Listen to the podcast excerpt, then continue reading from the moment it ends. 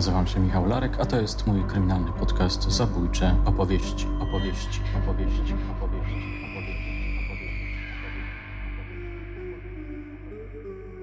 Kobieta jest naga i związana. W ustach McNevel. W jej oczach widać strach, obłędny strach, zwierzęce przerażenie. Robi się coraz ciemniej, potem nagle zapala się światło. Nie, nie było dobrze, zupełnie jakbyś się nie bała. Nikt w to nie uwierzy. W tym w ogóle nie ma życia. Harvey Glatman nie jest zadowolony.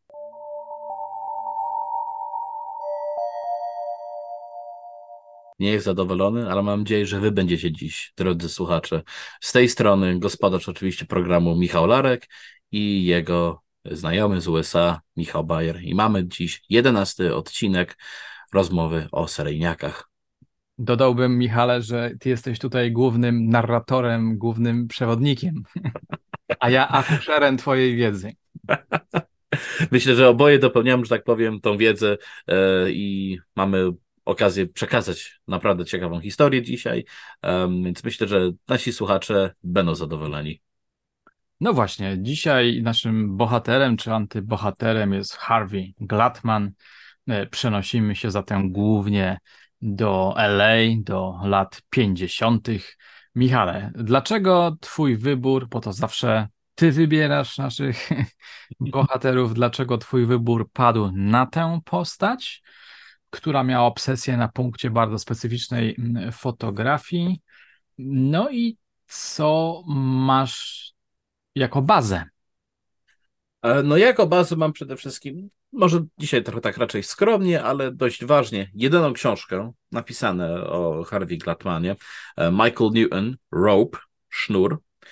I mam też oczywiście oryginalną prasową fotografię naszego antybohatera. Z pozoru kompletnie taki cichy,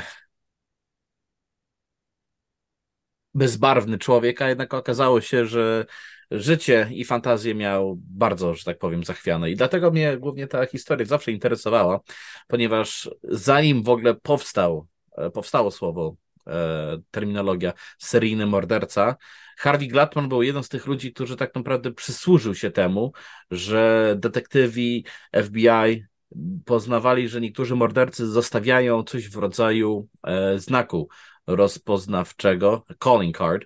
I właśnie dzięki Harvey Glatmanowi tak naprawdę ten proces zaczął ruszać. Czyli jest to człowiek, który w jakiś sposób zapoczątkował trend obecny, jaki znamy współcześnie, kim są tak naprawdę seryjni mordercy.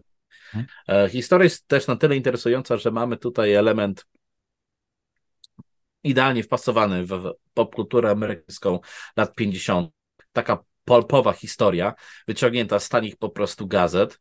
Um, jest wiele informacji, jest wiele zdjęć, jest nawet e, polski akcent w tej historii. Okej, okay, to to wszystko będziemy stopniowo e, rozwijać. To ja może z redaktorskiego obowiązku dopowiem, że fragment, który e, przeczytałem, pochodzi z książki Słownik Zabójców René Ruvena. Um, jeszcze chciałem Cię o jedną rzecz dopytać. Nie, chciałem jedną rzecz um, dopowiedzieć, bo mówiłeś o tym jego wyglądzie niepozornym. Jest taki naiwny, bym powiedział, bardzo zapis, zdaje się, w polskiej Wikipedii. On mniej więcej brzmi tak, że przyczyną y, zabójstw popełnianych przez Glatmana był jego nie najbardziej atrakcyjny wygląd, więc zostało to jednym ruchem e, szachowym rozwiązane. E, motywacja została rozwiązana. Oczywiście to jest bardzo naiwne. Przecież mnóstwo ludzi wygląda bardzo nieatrakcyjnie, a przecież nie zostają takimi e, zbrodniarzami, takimi seryjnymi zabójcami. O, owszem, tego w tym przypadku być może jest całkiem no, dość dużo ziarno prawdy, jak Glatman potem sam się wypowiadał odnośnie swoich ofiar, że wolały być martwe niż być widziane razem ze mną. To był człowiek, który miał przerażająco nisko samą cenę.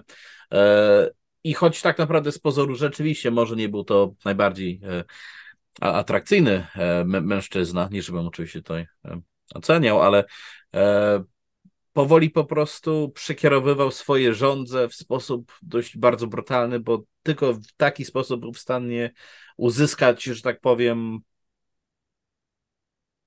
uwagę e, płci pięknej. Choć no. jak mówię, z samego wyglądu e, nie, nie był to może jakiś porażający człowiek, wyjątkowo jakiś odpychający czy, czy obleśny, ale był po prostu taki cichy, e, quiet as a mouse, bardzo taki muminek, jak to niektórzy mówią, że tak cicho siedzi, nic tam ten.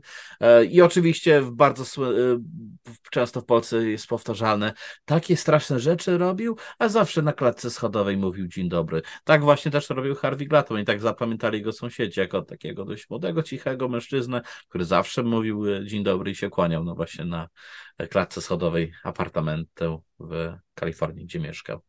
Oczywiście, no, wygląda jakimś tam elementem. Jest frustracja wynikająca z, nie, z niedostępności do kobiet, y, która miała związek z jego fizycznością, no ale nie można tego tak, e, tak, tak załatwić, że to jest e, przyczyna, bo żeby to była przyczyną, no to musiało być jakieś poważne zaburzenia osobowości, zaburzenia psychiczne, jakaś historia musiała za tym stać i ten e, element wyglądu i frustracji związanej z tym wyglądem dopiero gdzieś tam się może do większej układanki mm, e, wpasować. Natomiast no, nie można tak powiedzieć, tak naiwnie bardzo.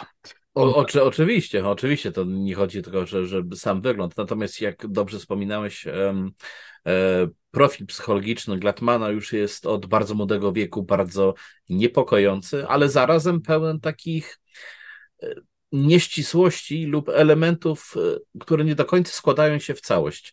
E, większość razy, jak mamy sprawę jakiegoś seryjnego mordercy, nie mówię oczywiście, że zawsze, ale mamy bardzo brutalne dzieciństwo, e, okrutne jakieś wydarzenie, gwałt, molestowanie, bicie, tortury, brak jakiejkolwiek akceptacji czy miłości. W przypadku Glatmana nie można odnaleźć jakiegoś specyficznego momentu w jego życiorysie pod względem sytuacji rodzinnej. E, ojciec był e, Żydem, który już od paru pokoleń mieszkał w Nowym Jorku. Matka pochodziła Może z Warszawy. Jeszcze, jeszcze nie dopowiadaj. O, to dobrze, jeszcze nie. Zostawmy to sobie na koniec. Dzieciństwo, psychologia niech będzie właśnie takim ukoronowaniem tej e, opowieści. A teraz może przenieśmy się w takim razie do lat 50., y, y, do 57 roku, kiedy nasz bohater, który uzyskał, uzyskał w pewnym momencie bardzo spektakularne i hollywoodzkie, hollywoodzki pseudonim The Glamour Girl Slayer, kiedy właśnie ten, ten mężczyzna niepozorny póki co ląduje w Los Angeles. Tak. Los Angeles w tamtych latach było istną po prostu metropolią. Hollywood już było no, ogromną fabrykę snów, e, kinowych oczywiście i Los Angeles był jedno z najszybciej rozwijających się oczywiście miast e, w całych Stanach Zjednoczonych, także człowiek, który pojechał tam, zawsze miał okazję wtopić się po prostu w dość taki szybko rozwijający się świat. I tam właśnie znalazł się cichy, spokojny Harvey Glatman, który pracował jako naprawca telewizorów i radia. Fachu, którego się nauczył zresztą będąc w więzieniu e, w Sing Sing w Nowym Jorku. I Harvey Glatman często pozował jako fotograf, ponieważ w tamtych e, czasach były wydawane, zresztą dzisiaj też, ale może i w mniejszym stopniu, tak zwane pulp magazines, czyli gazety głównie kierowane do męskiego odbiorcy, które zawierały historię, gdzie dobrze zbudowany e, bohater z kwadratową szczęką lał się z nieprzyjacielem i zawsze była jakaś e, niewiasta, która została związana i schwytana, którą trzeba było oczywiście uratować z, z ramion oprawców. Tak, te okładki no i... są bardzo spektakularne i takie właśnie mocno sadystyczne, ale bo ty powiedziałeś, on pozował jako fotograf. On udawał, tak? Udawał, tak. Udawał. E, nigdy nie pracował jako fotograf, nigdy nie robił zdjęć do żadnej gazety czy do żadnej publikacji, po prostu się podawał, gdy tego swojej ofiary, mówiąc, że robi e, zdjęcie do tej tej gazety, czy poszukuje właśnie modelki, czy by się zgłosiła na przykład na sesję zdjęciową. Miał taką legendę miał legendę y, i poszukiwał, y, poszukiwał pięknych modelek, podawał się wtedy za takiego fotografa, umawiał się z nimi na sesję i, i tutaj przerwę, bo to jakby jest twoja rola. Czy wiemy, jak wpadł na pomysł tej legendy? E, wiemy tylko, że jego tak naprawdę metody eskalowały, więc byśmy musieli się trochę cofnąć w jego do, do, jego dzieciństwa, żeby zrozumieć skąd w ogóle fascynacja. Bo główna fascynacja Glatmana zawsze była kobieta związana w większości czas, e, czasami, e, w większości też chwilami, żeby była zakneblowana, czyli już początki BDSM, można powiedzieć, w jego umyśle roiły po prostu fantazje. Strasznie go kręciły kobiety po prostu w niebezpieczeństwie, w oparach związane, gdzie nie mogły się po prostu oprzeć e, swoim oprawcom. I to go fascynowało. I tak naprawdę od początku on starał się stworzyć wrażenie takiego cichego, spokojnego fotografa, wiedząc już po prostu, gdzie popełniał błędy w swojej przeszłości. Dlatego starał się też ewoluować. Wiedział, że już nie może wpadać do domów i po prostu napadać na kobietę, musi przedstawić trochę to w inny sposób, żeby były bardziej e, chętne po prostu lub skoro z nim pójść. Okay. Oczywiście. Jeszcze tutaj dopytam o jedną e, rzecz. No dobrze. Mm, o tym jeszcze będziemy mówili, skąd się wzięła ta skłonność do wiązania kobiet. Ta legenda związana z mm, udawaniem fotografa, no powiedzmy, że dość naturalna w takim mieście jak e, Los Angeles. Oczywiście, nie było to nic dziwnego, miasto. że czasami nawet kobiety, które kompletnie nie były modelkami, ktoś do nich podchodził na ulicy i mówił, słuchaj, żeby się zgodziło na przykład na sensję do tej, tej gazety, płatne na przykład z góry, czy tak, ale, ale no on rzeczywiście robił zdjęcia i te jego fantazje zostały, fantazje związane z, ze związanymi pięknymi kobietami, przestraszonymi kobietami zostały zwizualizowane za pomocą e, fotografii. Nie, za, za, nie zagłębiając się w szczegóły, czy ty kojarzysz, kiedy pojawił się u niego ten wątek, ten motyw fotografowania? ofiar? E, motyw fotografowania tak naprawdę pojawił się e, przy jego pierwszym oficjalnym zabójstwie, chociaż jak mówię, też do tego tematu wrócimy, e, gdy chciał po prostu uwiecznić i wrócić do tego jako memento. Chciał po prostu ponownie przeżyć to, co dokonał, a wiedział, wiedział że jak robi po prostu zdjęcia, nie na jakiś czas zaspokoi swoje żądza i nie będzie musiał wychodzić. Oczywiście po jakimś czasie zdjęcia mu nie wystarczały i już musiał poszukiwać kolejnej ofiary, bo mu się na przykład ta już znudziła, już był znudzony, chciał jakąś inną zobaczyć e, kobietę w podobnej sytuacji więc tak naprawdę interesował się fotografią, bo pochłaniał właśnie takie materiały, takie gazety, takie zdjęcia już wcześniej w swoim życiu, ale tak naprawdę fotografia jako memento, jak, jako sposób przeżywania ponownie zbrodni, dopiero się uwiecznił w pierwszej jego zbrodni. Pierwszej oczywiście tutaj w cudzysłowie, ale do tego jeszcze wrócimy. Do tego jeszcze wrócimy. Dobrze, tak sobie e, skojarzyłem teraz e, jeszcze dwie rzeczy. Mm, po pierwsze, przecież książki Rossa McDonalda, tego słynnego autora czarnego kryminału, właśnie były tworzone gdzieś tak pod koniec lat 40., czy w latach 40. I, i, i w latach 50., więc być może jego bohater Lev Arker gdzieś tam kiedyś minął E, na ulicy naszego zbrodniarza. Druga rzecz, przypomniał mi się, przypomniał mi się film, tylko nie pamiętam, czy ja go oglądałem, czy dopiero o nim czytałem, przymierzałem się do obejrzenia go. To jest mniej więcej ten moment, kiedy Hitchcock wydaje, kiedy Hitchcock wypuszcza swoją psychozę. Głównym bohaterem jest człowiek z kamerą, który kręci, zdaje się, kobiety i zabija je. Czy ty kojarzysz ten film? Tak, e, nie pamiętam, czy to jest właśnie Hitchcocka. Jako, e, wydaje mi się, że mówisz o filmie Peeping Tom, tak? Tak. Mhm. Film angielski. Człowiek, który po prostu e, fotografuje i kameruje. W latach 60. film telewizyjny bardzo Dragnet, który był właśnie zainspirowany głównie historią Glatmana, ale sam Glatman, pomimo, że stworzył jakoś na swój sposób pierwowzór um, mordercy, który na przykład fotografuje swoje ofiary, który utrzymuje ten memento tego zdjęcia i powraca do tego w swoich fantazjach i trzyma i przez to też zostaje na przykład złapany, to służy później jako dowód. Glatman w którymś momencie zostaje po prostu zapomniany, bo w porównaniu z późniejszymi, z późniejszymi na przykład mordercami, którzy byli wyjątkowo brutalni i dokonywali o wiele gorszych e, czynów na swoich ofiarach, Glatman wydaje się być taki, jakby tutaj delikatnie to ująć, wręcz grzeczne porównanie z tym, co potem powstało i jakie na przykład zdjęcia robili inni seryjniaki, z, z, inni seryjni mordercy. Tak jest. No dobrze, czyli co? Mamy 57 rok, sierpień. Nasz bohater Harvey Glatman odwiedza pewną młodą dziewczynę.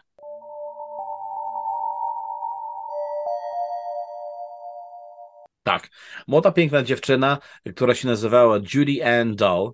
E, była to e, piękna e, kobieta, która już parę razy była modelką w niektórych gazetach i przypadkowo Glatman spotkał ją na ulicy, się przedstawił jako fotograf i chciał, spytał ją po prostu, czy byłoby zainteresowana właśnie sesją zdjęciową do takiej czy okiej gazety, podobno wymyślił jakiś tytuł i czy by się zgodziła. Ona się zgodziła.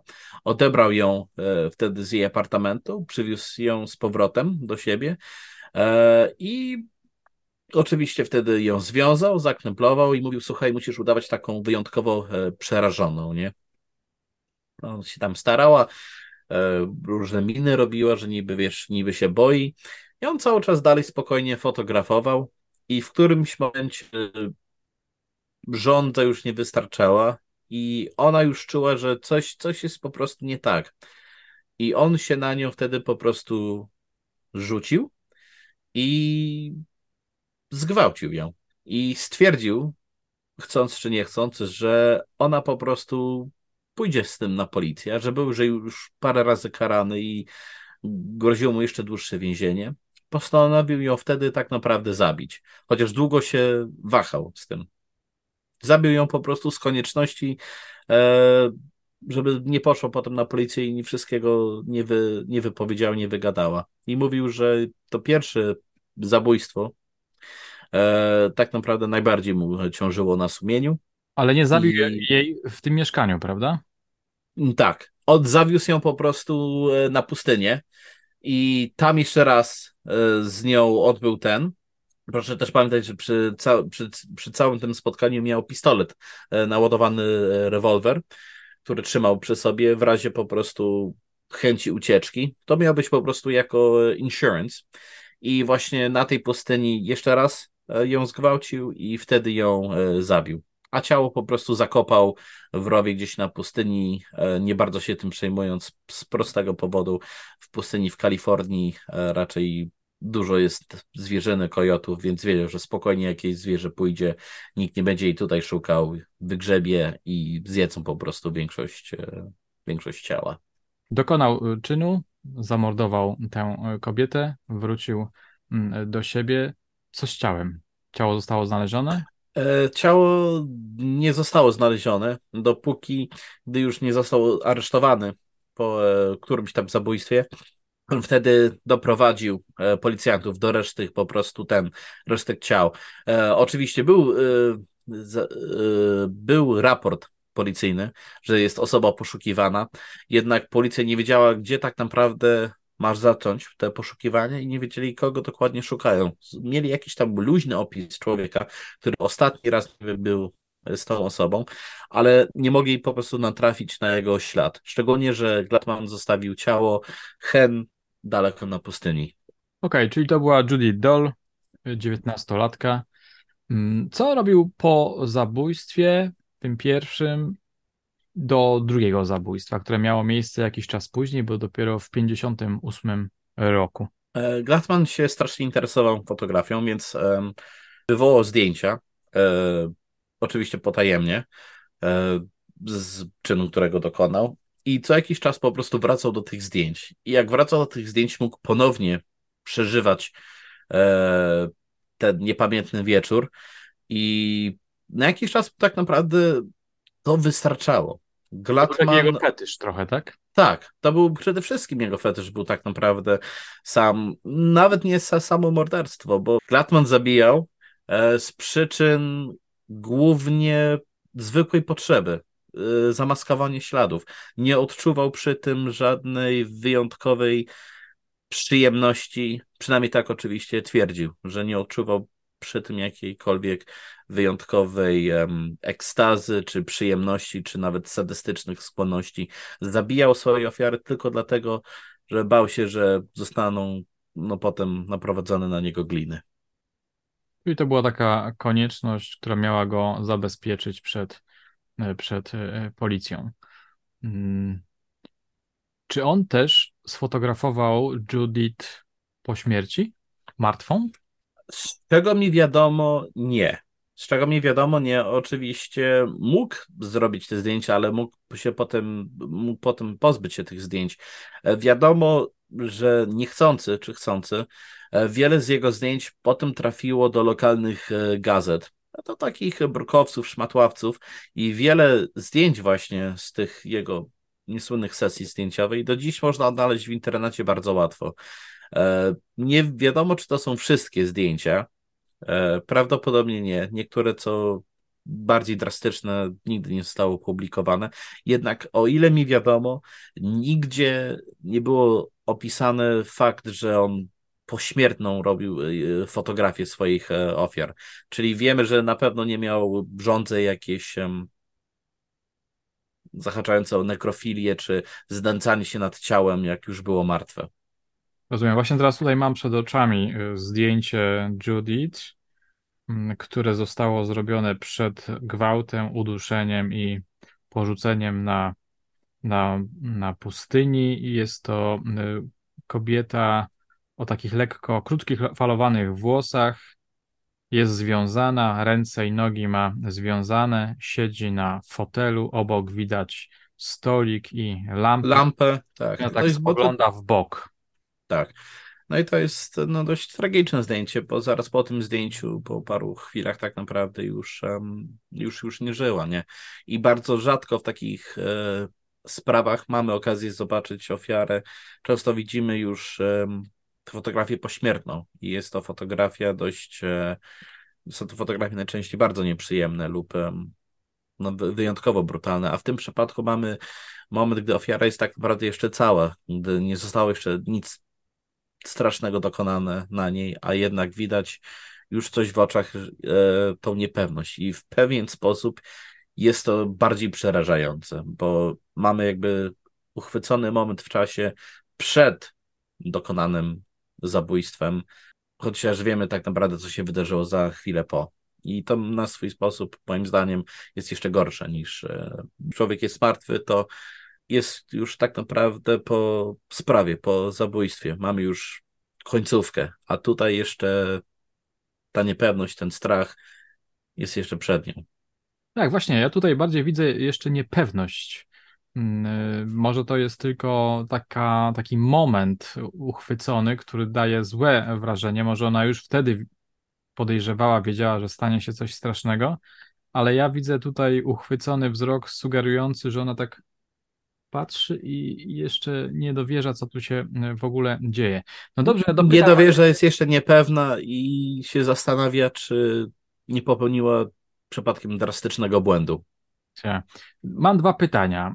Może znasz odpowiedź. Pierwsze, które mi się, pierwsze pytanie, które mi się nasuwa, to takie, czy on był z tych sadystycznych zabójców, którzy napawali się strachem swojej ofiary i w związku z tym między innymi robili zdjęcia, żeby mieć świadectwo strachu, żeby napawać się nie tylko y, piękną kobietą, którą potem zabili, tylko y, być może napawać się strachem. Jak to było w, jej, w jego przypadku? Myślę, że element strachu w, rzeczywiście dodawał coś w rodzaju realizmu. Strasznie go to podniecało, bo miał tutaj nie fotografię, nie jakąś wymyśloną postać, tylko miał na żywo swoją własną ofiarę i to go wystarczająco pociągało. Strach był tak naprawdę tylko dodatkiem, e, wisienką na torcie, że o, o, teraz się boi, teraz zaczyna wierzgać, teraz zaczyna tutaj się szamotać, nie może uciec. Super, spełniają się jakoś te moje fantazje i mogę iść do następnego kroku. Jednak czy strach był tutaj absolutnym kluczem do spełnienia tych jego fantazji, tych jego fetyszy, nie jest nigdzie tak naprawdę opisane dokładnie. Czy on w ten sposób mścił się na kobietach, które nie były nim zainteresowane? Czy była tam jakaś taka taki element myśliwości triumfalnej? Być może. E, trzeba pamiętać, że Glatman, gdy dorastał, e, był strasznie nieśmiały.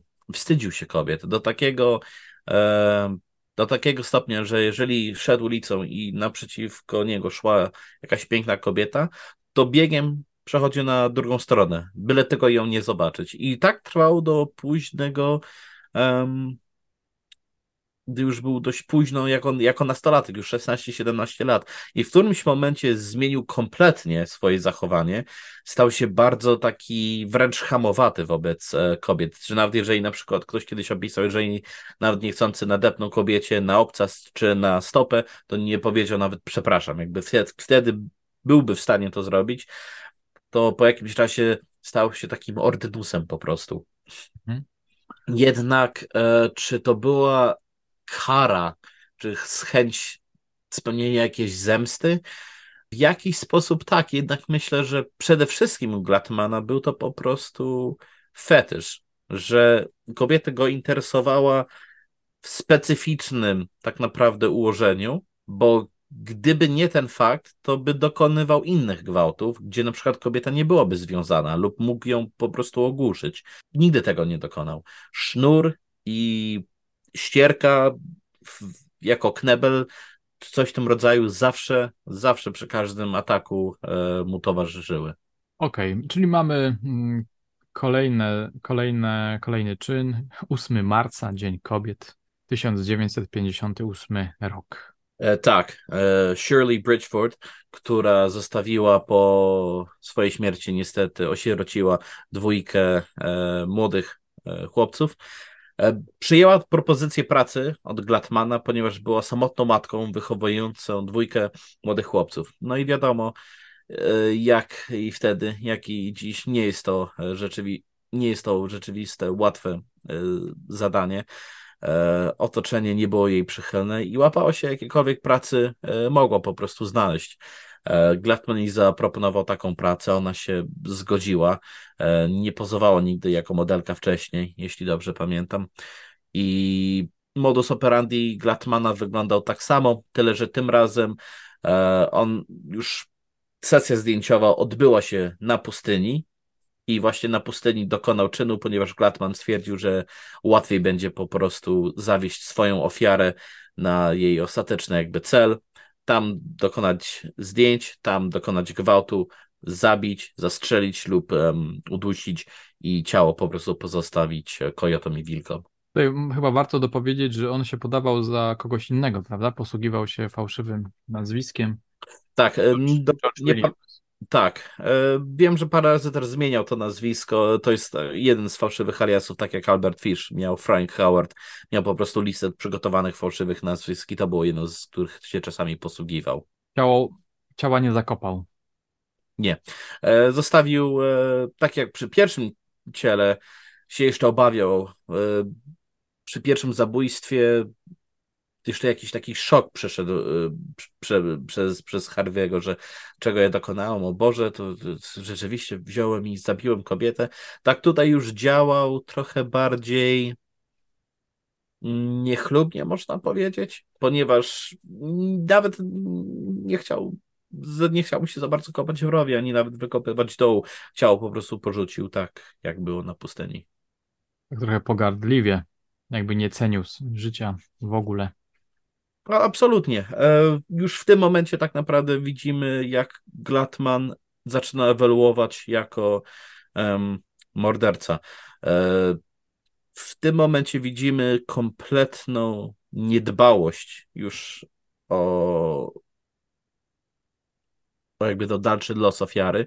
Zaspokoił swoją potrzebę, miał swoje zdjęcia, dokonał e, gwałtu, spełniły się jego fantazje, a reszta to już mnie nie interesuje. No dobra, zabiłem, bo zabiłem, ale musiałem to z konieczności, nie dlatego, że chciałem ją zabić. Dobra, już nie jest mi potrzebna i pustynia, natura zrobi swoje i w tym, jak widzimy, ewolu ewoluował po prostu. Czyli wyrzuty sumienia jakby już zaczęły zanikać zupełnie. Kompletnie, zupełnie. Tutaj już tak naprawdę przy, przy drugim morderstwie kompletnie. Odstępstwo pomiędzy pierwszym, drugim a trzecim jest e, mniejsze, bo trzecie zabójstwo zostało dokonane 23 czerwca 1958 roku. Tak, Ruth Mercado e, w podobny sposób została zwabiona i e, zamordowana właśnie przez Glatmana, też na pustyni. Też jej ciało zostało pozostawione na pastwę losu. Widzieliśmy zdjęcia Ruth Mercado? Tak. tak. poprzedniej dziewczyny? Tak. E, zdjęcia Ruth Mercado, wszystkie znane oczywiście ofiary Glatmana. Wszystkie zdjęcia ich trafiły do, do gazet, do przeróżnych publikacji i w internecie bez problemu um, można je odnaleźć. Nie pokazuję je z tego względu, że nie wiem, jak e, YouTube patrzy e, na, na, na taką e, tematykę. Nie są to może gorszące zdjęcia, jednak odnośnie tego, co się potem wydarzyło, nie chciałbym tutaj ryzykować, ale na przykład te zdjęcia są w tej książce przypadkowo. Każda z ofiar ma. Chyba nie przypadkowo. Nieprzypadkowo. Um, właśnie zdjęcia tych, każdy z tych ofiar, z tych sesji zdjęciowych można właśnie znaleźć e, w tej książce. Właśnie, y, mogliśmy jeszcze raz zerknąć na okładkę, żeby przypomnieć sobie tytuł tej książki, Rope. O, Rope, czyli sznur, e, książka Michaela Newtona. Tak, ja teraz widzę, oglądam sobie to zdjęcie Ruth Mercado. Tym razem kobieta jest, ciało tej, tej kobiety martwej już leży na jakimś e, kocu ma zapisane nogi w dwóch miejscach, tak na, na wysokości kostki, uda, ma związane ręce i jest także zakneblowana. Tak, Glatman zawsze zabierał kot ze sobą pod yy, pretekstem, że chciał, żeby sesja była komfortowa, czyli żeby jego ofiary nie przypuszczały, że rzeczywiście chciał dokonać tego, czego chciał dokonywać. Że chciał stworzyć taką przepraszam, atmosferę przyjazną, spokojną. E, jednak nieważne, co robił, e, podobno, jak się potem przyznawał e, w aktach sądowych, twierdził, że każda kobieta w którymś momencie czuła, że coś jest, coś jest, nie, coś jest nie tak z tym człowiekiem, że coś tutaj tak do końca nie pasuje. Ta, ta maska po prostu zaczęła opadać w którymś momencie. Wyczytałem, że on podczas przesłuchania mówił, że lubił Ruf Mercado, polubił Ruf Mercado. Tak, tak. E, polubił ją, twierdził, że była bardzo sympatyczną e, kobietą, że nawiązał jakiś tam z nią kontakt. Jednak oczywiście spotkał ją niestety ten sam los, co jej dwie poprzedniczki.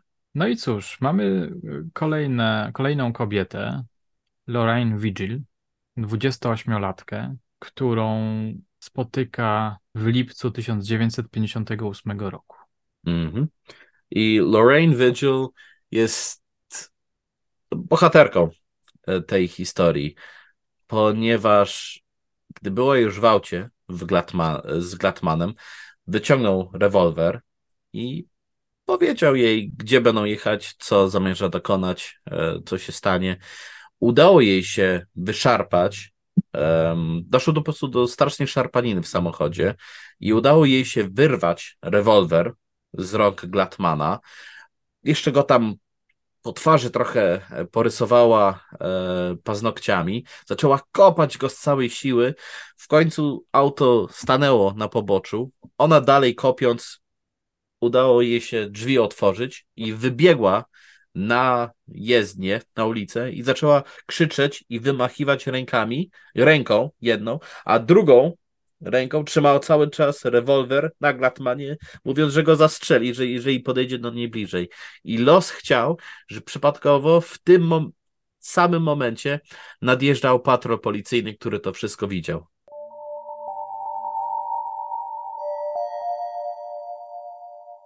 I rozumiem, że Glatmana zatrzymano. Zatrzymano natychmiastowo. Opisywano potem w gazetach, że Glatman jak szczur zaczął się czaić za samochodem, że podobno zaczął płakać, zaczął być cały taki nerwowy, skulony, zaczął dygotać, bo już wiedział, że ma przechlapane, że został złapany. I cyk, kajdaneczki na komisariat i rozpoczęła się rozmowa. No da, dalej Glatman, dalej Harvey. Kogo to oszukujesz? Ile ich jest więcej? Przyznaj się, bo nie idziesz spać. Nie idziesz spać, rozumiesz? Światło tutaj z reflektora bije na niego, zmęczony już po chyba paru tam godzinnym przesłuchaniu. Nie chce się przyznać. Przyznaj się. No już w końcu zmęczony mówi, dobrze, przyznaję się. I tak wiecie o tych pozostałych, już przecież widzieliście zdjęcia w tej mojej um, kasetce pracowniczej. Oczywiście, że widzieliśmy. Powiedz nam trochę jeszcze więcej o tej kasetce. Policjanci kompletnie o tym nie wiedzieli. Po prostu zadziałał blef. Tak. I tak Glatman przyznał się do innych zabójstw i policjanci rzeczywiście, jak wkroczyli do jego mieszkania, znaleźli jego e, toolbox, e, skrzynkę na narzędzia, otworzyli i w środku cała masa dowodów e, jego poprzednich zbrodni. Wszystkie, wszystkie zdjęcia. Trochę jak w, jak w przypadku Damera. Mm. Policja mm. wchodzi i znajduje trofea, zdjęcia i jakieś właśnie doku, dokumentacje. Tak. Zbrodni. Glassman wiedział, że będzie miał przechlapane. Myślał, że policjanci wiedzą więcej niż tak naprawdę wiedzieli, choć nieskutecznie próbowali odnaleźć jego poprzednie ofiary. Myśląc, że sprawa jest całkowicie już przegrana, przyznał się całkowicie i wygadał wszystko. Słuchaj, ale czy y, policja prowadziła jakieś y, czynności, jakieś śledztwo w sprawie zaginionych dziewczyn? Y, tak, prowadziła. E, tylko, że niestety brak jakichś konkretnych dowodów, brak ciała e, zawsze spowodowało, że sprawa zawsze wracała do punktu wyjścia. Nie wiedzieli, mieli jakby ułożony grafik, rozmowy z sąsiadami, rodziną, tylko do któregoś momentu i potem ta osoba e, właśnie znikała. Um, jak tutaj próbuję właśnie znaleźć, tak, e, kapitan policji Pierce Brooks, który był głównym jakby e, szefem dowodzącym sprawy e, zabójstwa tych kobiet, e, stwierdził potem, że gdyby nie dziki przypadek, by prawdopodobnie nigdy nie złapali Glatmana. Mhm. Ciekawe. Bo tutaj takie zdanie jest w tym słowniku mm, zabójców, ale nie wiem, czy ono jest trafne, bo, e, bo tu trochę rzeczy się nie zgadza. Policja poszukuje sadysty, nie fotografa. Było coś takiego? E, tak. E, policja stwierdziła, że w którymś momencie nie może to być fotograf, ponieważ obszukała wszystkich fotografów podobno w LA i nikt nie, nie pasował do opisu człowieka, którego szukali. Czyli stwierdzili, że jest to ktoś, który się po prostu podszywa pod, e, pod faktem, że pracuje jako fotograf, czy jest zatrudniony w jakiejś gazecie. E, więc w tym momencie uznali, że po prostu mają no, sadystyczną osobę. E, wyjątkowo okrutnego człowieka, który jakiś tylko jemu znany sposób starał się spełnić te swoje chore fantazje. Czyli policjanci mieli jakąś taką wersję śledczą, która zakładała, że początkowo, że, że sprawcą jest fotograf. Czyli jakby wiedzieli, że dziewczyn, dziewczyn, dziewczyny umawiały się z jakimś fotografem. Tak. Tylko jak przeszukiwanie wszystkich studiów fotograficznych i e, przeróżnych pism gazet, biur nic nie wykazało, stwierdzili, że czas pójść innym tropem. Okej, okay. no dobrze, no to w takim razie y, Harvey Glatman w końcu się przyznaje do winy, do, do trzech y, zabójstw. Co potem? Co dalej? Harvey Glatman zostaje skazany na śmierć. Ale zanim zostanie skazany, to pewnie jest proces.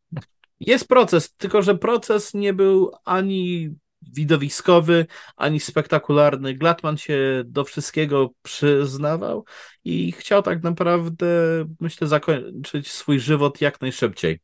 E, dlatego chciał też... zakończyć swój żywot jak najszybciej? Tak. Chciał tak. zginąć. Chciał, chciał, chciał zginąć. On wiedział, że dalej tego już nie pociągnie, że czeka tego już, już tylko tak naprawdę jest tylko jeden wynik, e, szczególnie w Kalifornii wtedy, tej całej e, sprawy, więc nie chciał się bawić w, za bardzo w przedłużanie e, swojego losu. Pogodził się jakby z tym faktem. Mhm.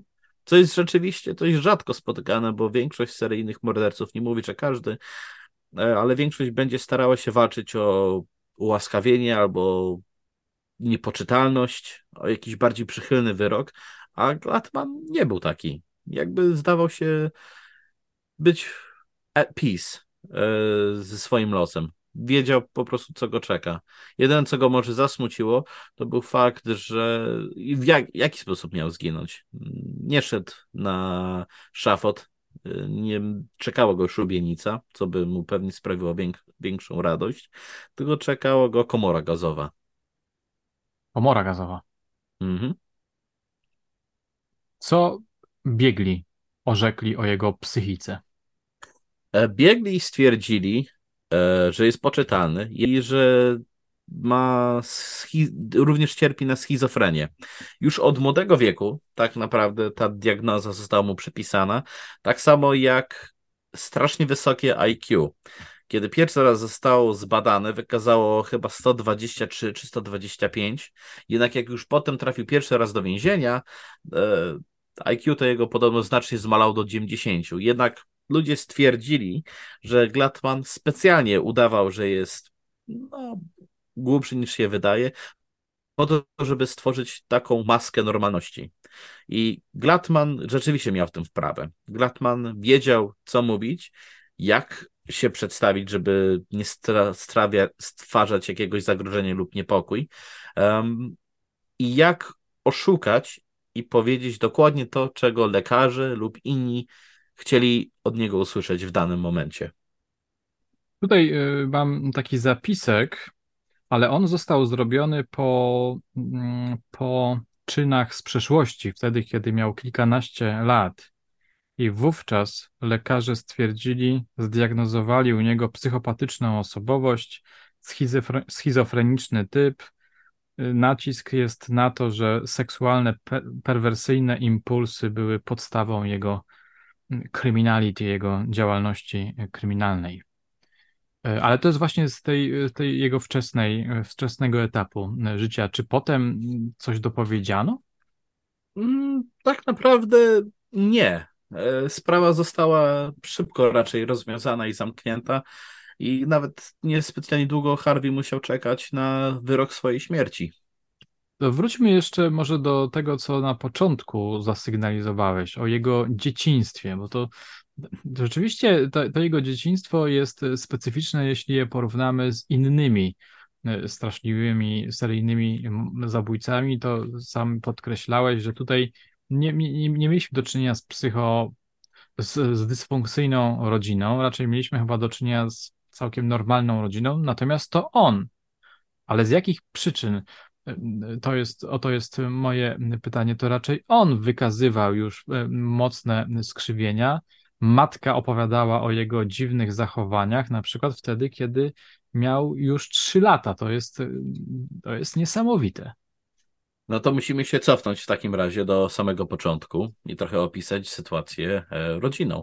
Ojciec był Żydem, który mieszkał w Nowym Jorku już chyba od paru pokoleń i prowadził sklep e, z, z kapeluszami, a matka Ofelia pochodziła z Warszawy, z Polski i była imigrantką która przyjechała nie do końca wiem, w którym, nie wiem, czy nawet jest to gdzieś napisane, nie mogłem tego odnaleźć, przyjechała do Stanów e, i chciała rozpocząć nowe życie. Przypadkowo spotkała właśnie wtedy ojca e, Harveya i ona uważała się jako już za starą pannę.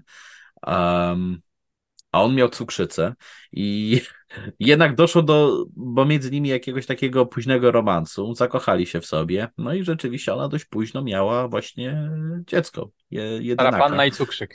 Tak, Sara Panna i cukrzyk, jednak po paru próbach udało się i rzeczywiście urodził się na świat Harvey Glatman, który nie sprawiał jakichś problemów wychowawczych jako chłopiec. Przeciwnie, w szkole zdobywał bardzo dobre stopnie. Czwórki, piątki, szóstki, był bardzo dobry, dobry w muzyce, bardzo dobry w, w klubu chyba fotograficznym, całkiem podobno też ładnie śpiewał.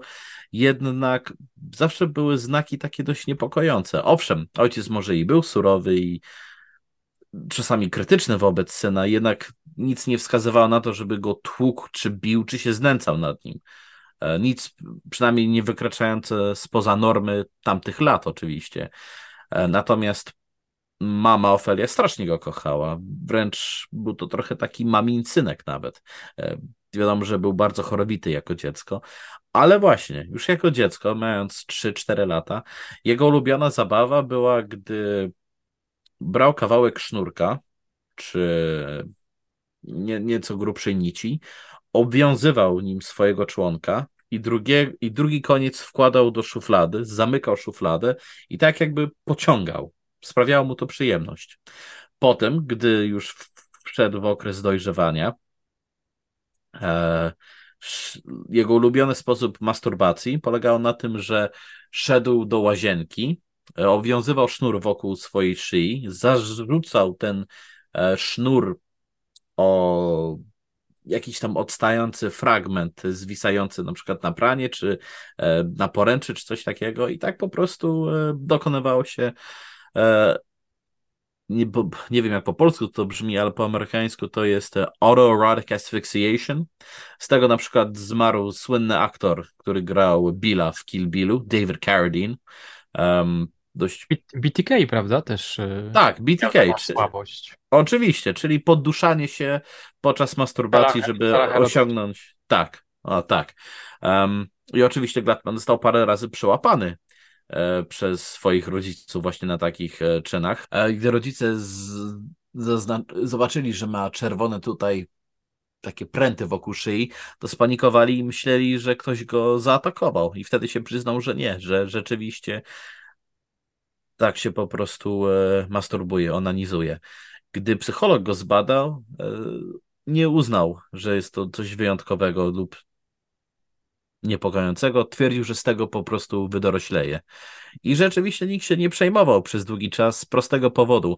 Glatman do którejś klas liceum był wzorowym uczniem, same dobre stopnie, udzielał się, e, był może jakoś skryty w sobie, ale nic, co bardziej by go wyróżniało z tłumu. I w którymś momencie zaczyna się Harvey zmieniać. Zaczyna nocami dorabiać w różnych takich lokalnych pracach, ale zaczyna go też korcić, żeby iść na ulicę. Zaczyna tam na przykład atakować kobiety, wyrywając im torebki lub ganiając za kobietami. Ewoluuje, idzie krok dalej.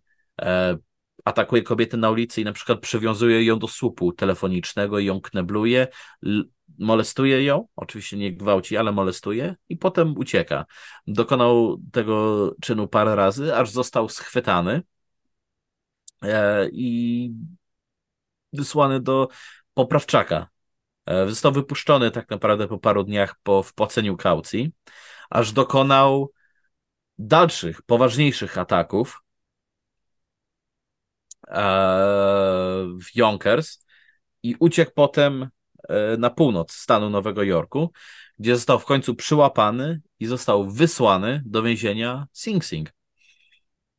Pomimo faktu, że ukończył szkołę, to uznano, że można jeszcze jakoś zrehabilitować tego człowieka.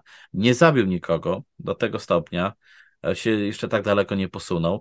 Dokonał rzeczywiście parę akt molestowań i jeden gwałt wtedy. Został skazany co prawda na 5 do 10 lat więzienia, ale za dobre zachowanie i sprawowanie został wypuszczony chyba po niecałych 5 latach. E, stwierdzono pełną e, oczywiście reformację, że się zmieni i rodzina wyjechała na zachód do Colorado, a potem Los Angeles. No i tutaj historia się robi ciekawa, ponieważ w 2009 roku okazało się, że Glatman zabił swoją pierwszą ofiarę e, w 50. W czwartym roku. Tak, w 54 roku, czyli trzy lata przed jego pierwszym znanym zabójstwem w Kalifornii. Została potrącona przez jego samochód, e, chcący czy niechcący, nie do końca dziś wiadomo, i jej ciało zostało też porzucone właśnie na pustyni. Warto chyba do, dodać, że to zostało odkryte w 2009 roku. Tak, tak, przez wiele lat był, figurowała jako Jane Doe, kompletnie nieznana e, osoba, aż w końcu badania DNA i chyba jakiś, e, nie pamiętam dokładnie jak im się udało w końcu to ustalić, ale Archiwum X e, badało tą sprawę i w końcu udało im się ustalić, że rzeczywiście był to Harvey Glatman, który w tamtych e, latach akurat przybyła w tej okolicy. I chyba jakieś szczątki DNA udało ich się odnaleźć właśnie na, na, na ciele i tak połączyli fakty.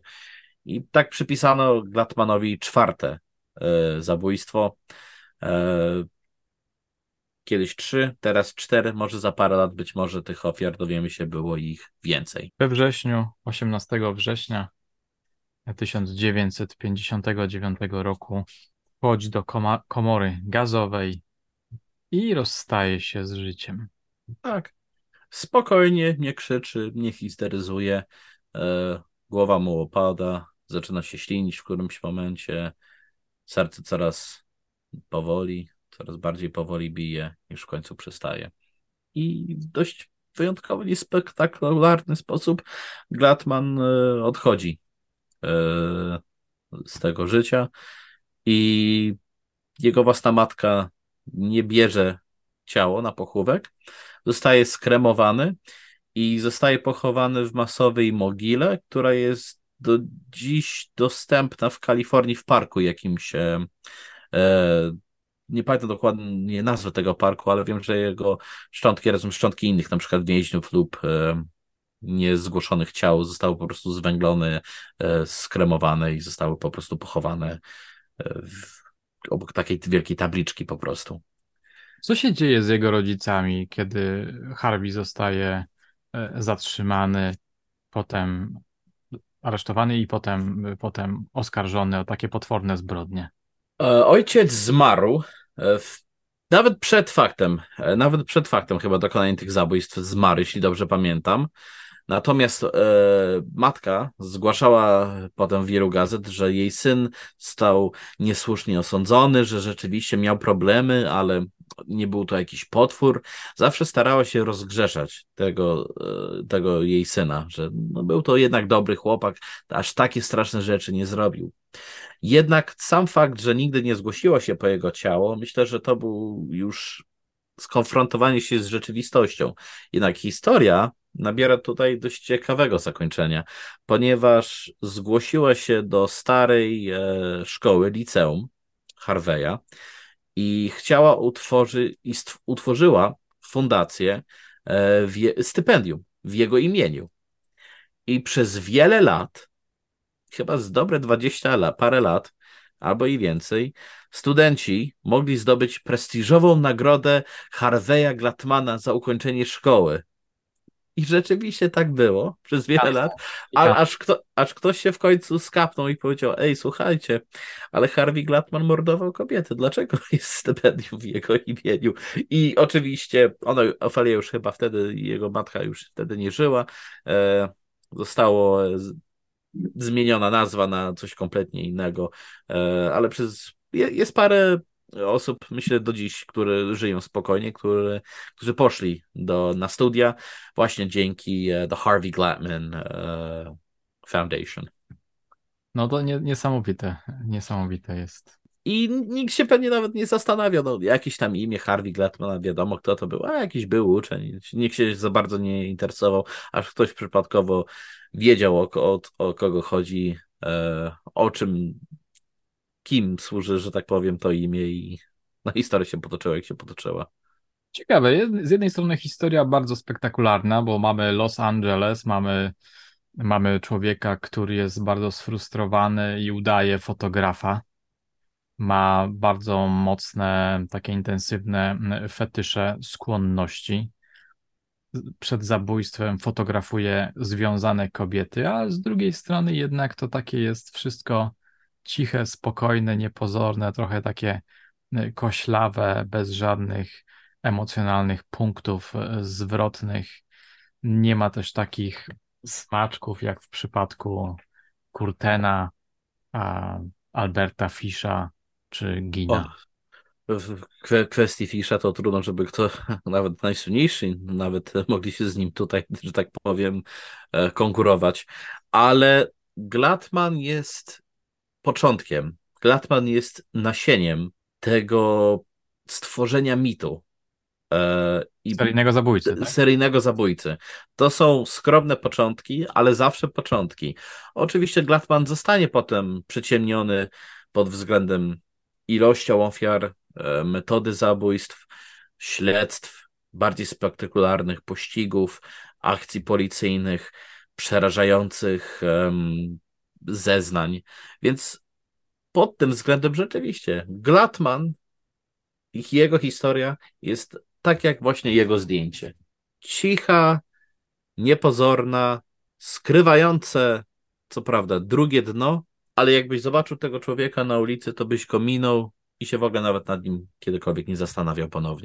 trochę mi przypomina nauczyciela fizyki. Z tymi okularami rzeczywiście, coś, co, coś w tym jest.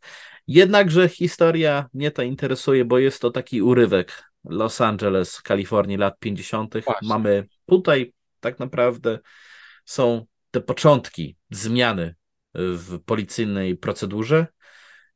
I choć Glatman nie jest wyjątkowo odrażającą, e, odpychającą osobowością, pomimo swoich strasznych czynów, jest na tyle interesujący, że warto przeczytać książkę o nim i warto się trochę w ten temat bardziej zgłębić, moim zdaniem.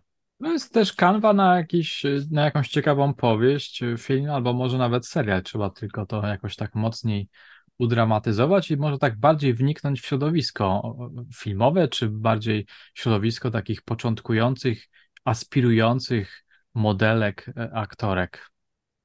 Oczywiście, oczywiście. I jakie niebezpieczeństwa czekają e, w tym zawodzie chociażby. W takim razie e, kończymy naszą dzisiejszą e, opowieść i jednocześnie oznajmiamy, kto będzie kolejnym bohaterem, antybohaterem. Jeśli e, ta historia była zbyt spokojna e, dla naszych słuchaczy, to gwarantuję, że następna historia już e, nabierze nieco więcej rumieńc, e, rumieńców. Jest to historia wampira Sacramento, czyli pozostajemy w Kalifornii. Richard Chase. Richard Chase. O nim sobie pogawędzimy w następnym odcinku. Dziękujemy za uwagę i do usłyszenia już niebawem. Do usłyszenia.